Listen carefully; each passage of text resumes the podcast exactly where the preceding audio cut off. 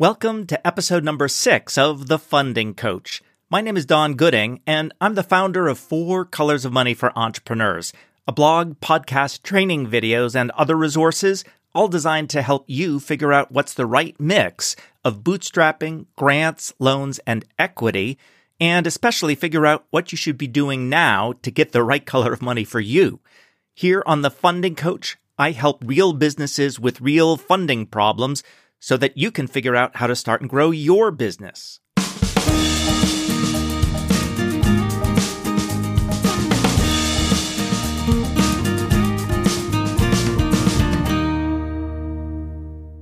In this episode, I'm following up on an interview I did with Ben Nussbaum, who is a junior at Bates College who just won the Bobcat Venture Challenge with his new business concept called Floor. The basic premise of Floor is that there's a problem for lots of online consumer brands who have products that really require consumers to touch, to see, to feel the products before they actually buy. And so he's taking an idea that actually has started with some early startup companies, but the no- notion is to have essentially a virtual store that's rented out to a whole bunch of different brands in a relatively small total space, but a place that has lots of foot traffic. So you're giving the online brands an opportunity to communicate with consumers the value of their products uh, up close and personal. So that's the basic notion. First, I want to talk about business pitch competitions, which are a major source of early stage funding for companies. And then I want to spend a little bit on a particular point that I pushed Ben on, which is trying to be open in the process of customer discovery to finding out what people's problems are, even if those problems are coming from a source that maybe hadn't originally thought about. And then finally, just talk a little bit more about the customer discovery process that Ben is embarking on and how important that is early on in the development of a company, taking an idea and trying to turn it into a company, and how that relates to the process of trying to get longer term equity funding or other kinds of funding for a business. So let's start with the world of business plan competitions and business pitch competitions. I personally started to get acquainted with that world back in 2010. I had just decided that I wanted to spend essentially the rest of my career helping entrepreneurs and thought, what's the best way to try to do this? I talked to the University of Southern Maine and they had had a business plan competition running for a number of years, but it was on hiatus for a year. And so I raised my hand and volunteered to manage it, maybe get paid if I was able to raise enough corporate sponsorship money. And as I often do when I get interested in something, I quickly dove deep into the world of business plan competitions and found there was, in fact, a very wide world. In the university realm, it's kind of an interesting story. Back in the early 80s, a couple of MBA students at the University of Texas Business School looked with a bit of jealousy at their law school friends who had something called Moot Court, C O U R T, and they said, well, we want something that's also going to simulate the real world. So we're going to do a competition that we'll call Moot Corp, C O R P. So that was the beginnings of the world of student business plan competitions. And since then, they have grown and proliferated all over the world. And there are a lot of different kinds. Let me quickly just run through them accelerators, which are programs especially targeted for startups that aspire to be very large and disruptive and have equity. Accelerators will often have competitions in order to get into the accelerator program. There are also other kinds of competitions held by other organizations that are trying to look at deal flow.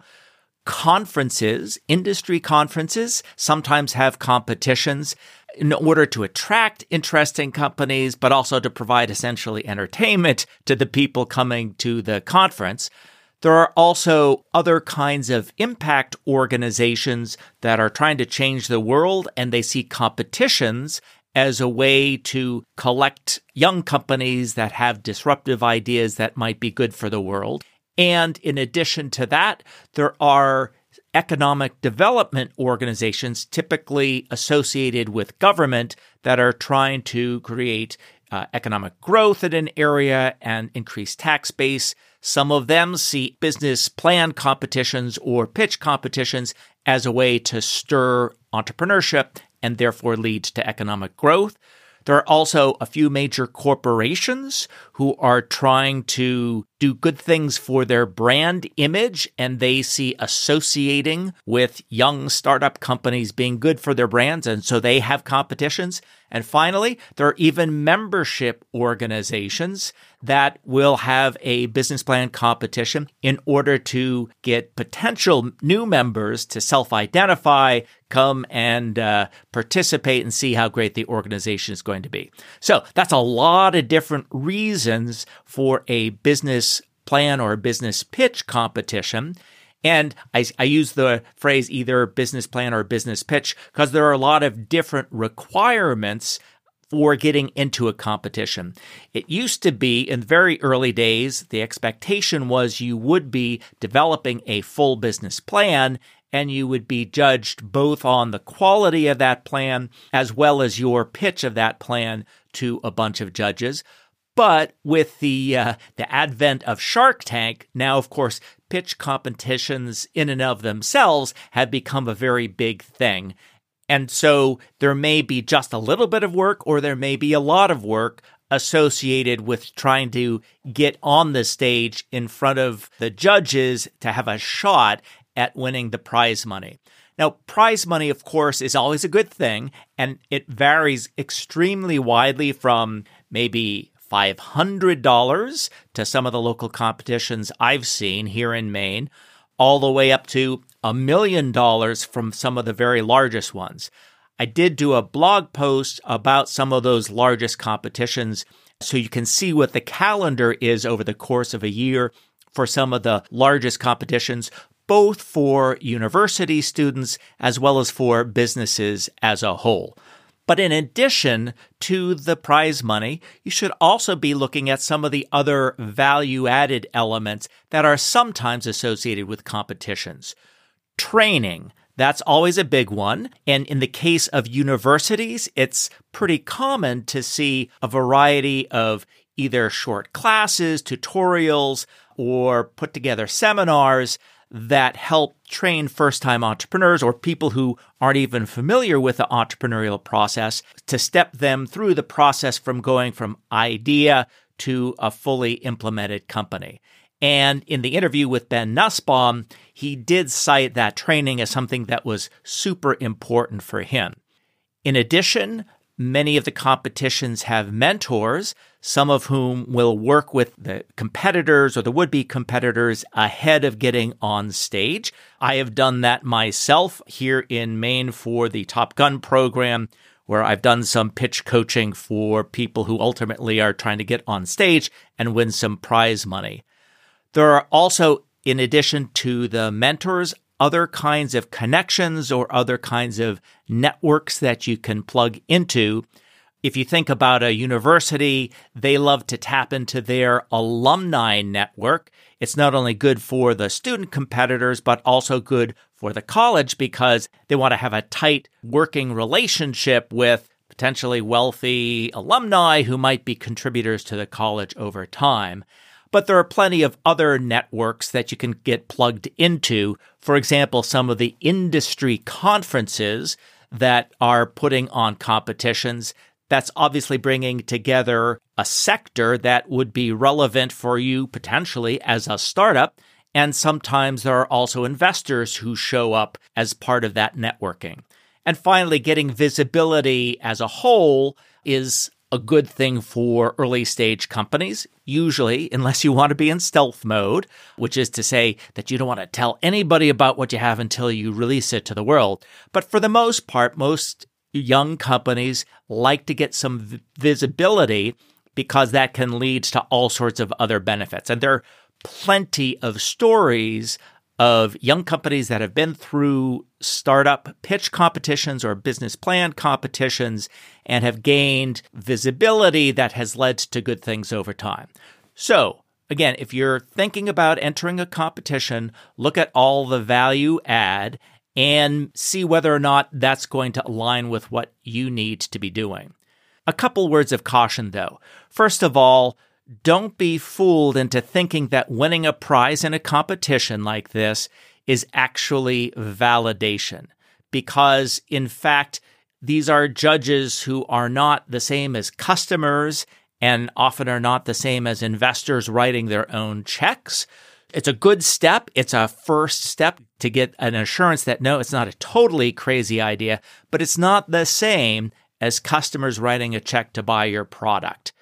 Another thing to be cautious about is that some entrepreneurs get very good at winning a competition, and so they become serial competitors, and their focus starts to shift towards what do I have to do to convince the next round of judges that this is a great idea, as opposed to what do I have to do to turn this idea into a business with products and services that customers will pay me money for. So you have to be careful about that. But I should note that this issue of focusing on the wrong thing can also be true for companies that go into accelerators, companies that raise other kinds of equity. You know, you get focused on how am I going to raise the next round from other investors? How am I going to make investors happy as opposed to customers? And it's also true that there are some companies that get addicted, if you will, to certain kinds of federal grants. There's a term called SBIR mill. SBIRs are a big federal grant program for science and technology projects that various arms of the government are interested in doing. It's a set aside for small businesses. But there are organizations who basically are good at writing a grant, getting a grant, spending it, showing they've got a certain amount of success in their research, but then never actually turning it into a commercial product that is sold and is bringing value to the marketplace. So, in all kinds of grants, it's possible to become addicted to the grants, which will then uh, sway your focus away from customers, which is ultimately where it needs to be in order to build a successful business. Another thing just to be careful of is sometimes the process of getting onto that stage for a competition can be highly distracting two companies ago on the funding coach, I was talking with Amanda O'Brien, who had been through some of the competitions, but she was asking, should I go into this next competition? And my recommendation ultimately was where you are today and how much time you have and what your priorities are. It's probably not the best use of your time because it is a low probability, as with all competitions, that you'll actually get the prize money. And if you're not on the path towards creating a business plan, to creating the content that ultimately is used by judges in a competition to judge whether or not you should be winning, if you're not already on that path, it can actually be distracting from perhaps some other important elements like creating the product or actually getting real customers. So, with those caveats, I think ultimately competitions are a really important potential source of funding for companies at the very earliest stage because when you are just at the idea stage, it's incredibly challenging to get funding. And so competitions fill a really important role in seeding companies at that very early stage. This episode of The Funding Coach is brought to you by Branding Compass. You probably know that building a brand is important, but you don't have tens of thousands of dollars lying around to pay a branding company. And that is why the interactive online tool Branding Compass was created for companies just like yours. It's like working with an award winning branding firm, but for a fraction of the price. Branding Compass walks you through the questions that a branding firm would typically ask. And if you need some help on some of those questions, well, Branding Compass includes a course to help you build a stronger brand.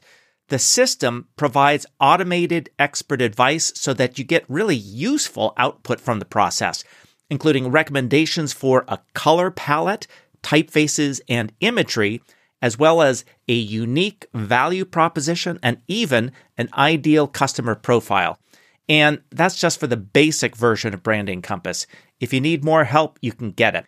I was a beta customer for Branding Compass, and I found it extremely helpful back in my early days. You can see my customer testimonial at brandingcompass.com. And while you're there, sign up for the Branding Compass plan that's right for you and use the coupon code The Funding Coach, all one word, all lowercase, to save $10 on any licensing option. Let's move on to Ben's big question, which was the right one. Basically, now that I've got this seed money, what do I do with it? What's the best use of that money? I admire Ben for asking that important question and not assuming that he knows what to be doing with it. I'm a firm believer in the Steve Blank and Eric Ries process of customer development, embodied in Eric Ries's book, The Lean Startup, and Steve Blank's book, The Startup Owner's Manual. And basically, the idea is that in the very early stages, the founders of the business need to do face to face interviews with a bunch of people, potential customers, but also potential distribution channels and potential suppliers, so that they get a really direct view of what the opportunity is, what the problems are that uh, they think that they're trying to solve, and ultimately sort out what the business model is going to look at. There are lots and lots of resources, and I'll post to a few of them on the customer discovery process.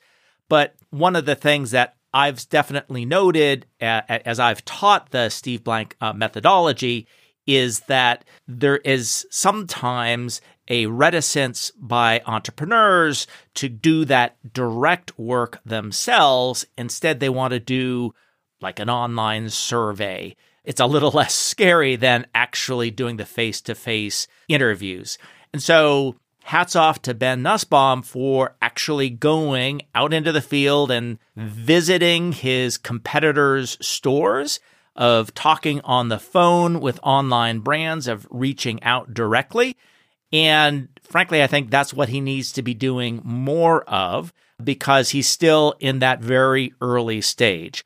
So if you have seed money, make sure that you are maybe getting out of your comfort zone and using some of that seed money to travel face to face to the people who are going to be important to the future of your business.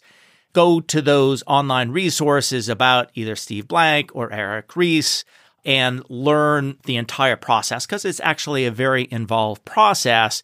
And there's a specific sequencing of first asking about the problems before you say, Hey, here's my product. But just a couple other things about Ben's search.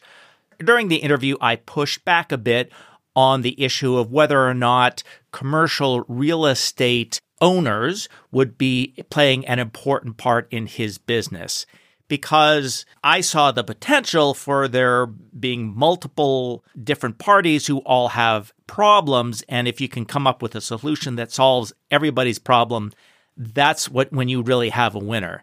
And that's coming from a couple different places. First of all, when I was teaching the business model canvas, one of my aha moments was that the value proposition sits in the middle. And in fact, all sorts of people have value propositions, and that's part of the challenge of building a startup. So you're creating value for customers and different segments of customers to be sure, but you also have to create a value proposition for your distribution channels and for your key resources and key partners. And when you put it all together and you're building a business that creates value in multiple directions, well, that's really a key to success because all sorts of people want you to be successful. As just one recent example, I wrote a post recently called the $50,000 Cup of Coffee. I met with an entrepreneur who was looking for funding at a coffee shop, not unusual at all. And it just so happened that somebody who sat down next to us turned into somebody who's going to invest in his business.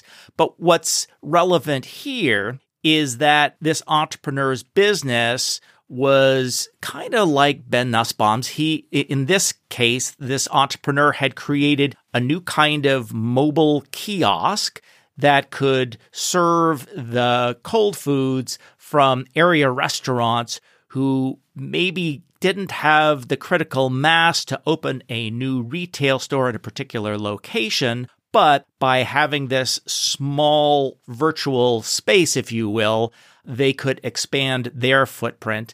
And it also provided high quality branded food very quickly for the end customers because they could order online. And one of the things that I remember from talking with this entrepreneur is that in the course of his customer discovery, talking to lots of different people, he found that office building owners, as well as large corporations who had their own buildings, saw his offering as solving a problem for them because it was basically bringing a perk, a benefit to that particular location so that if it was super easy to get great, convenient food quickly right there in the building, well, it made the building, the location more attractive. And of course, in the case of the employers, it kept some employees basically closer to their desk, less time traveling for lunch, and more just eating this great lunch uh, at their desks. So, by finding multiple parties who all have problems that you're solving, this entrepreneur was going to be able to build a more robust business, in part because if he could find locations that embrace him because he's solving their problem, well, it drives down his cost of doing business.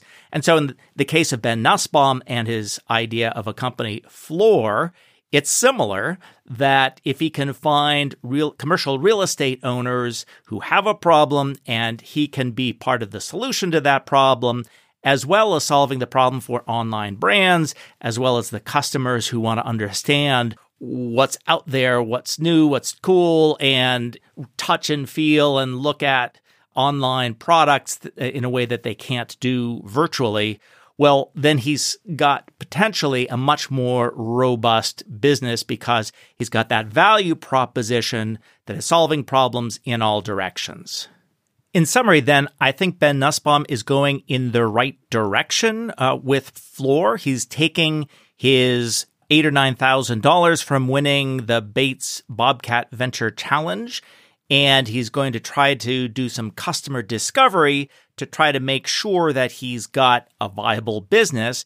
And in particular, he was trying to turn this customer discovery general question asking into actual signed contracts. It's always good to have a plan B. And I would say for him, a plan B would be to say, well, if I can't get people to actually sign on the dotted line on a letter committing to do this if I get funding, the next best thing would be to turn all the things he's learned, if he's convinced that it still is a viable business, and turn that into an accelerator application. And even though, yes, I cautioned about not being a serial competition enterer, if that's a word, I do think that for a company that is at this early stage, and in particular, a college student who doesn't have a huge amount of relevant domain experience that an accelerator program can, in fact, be the way to bring the idea further to the point that it could actually be a viable option and get some early seed equity investment in order to propel the company towards an actual launch.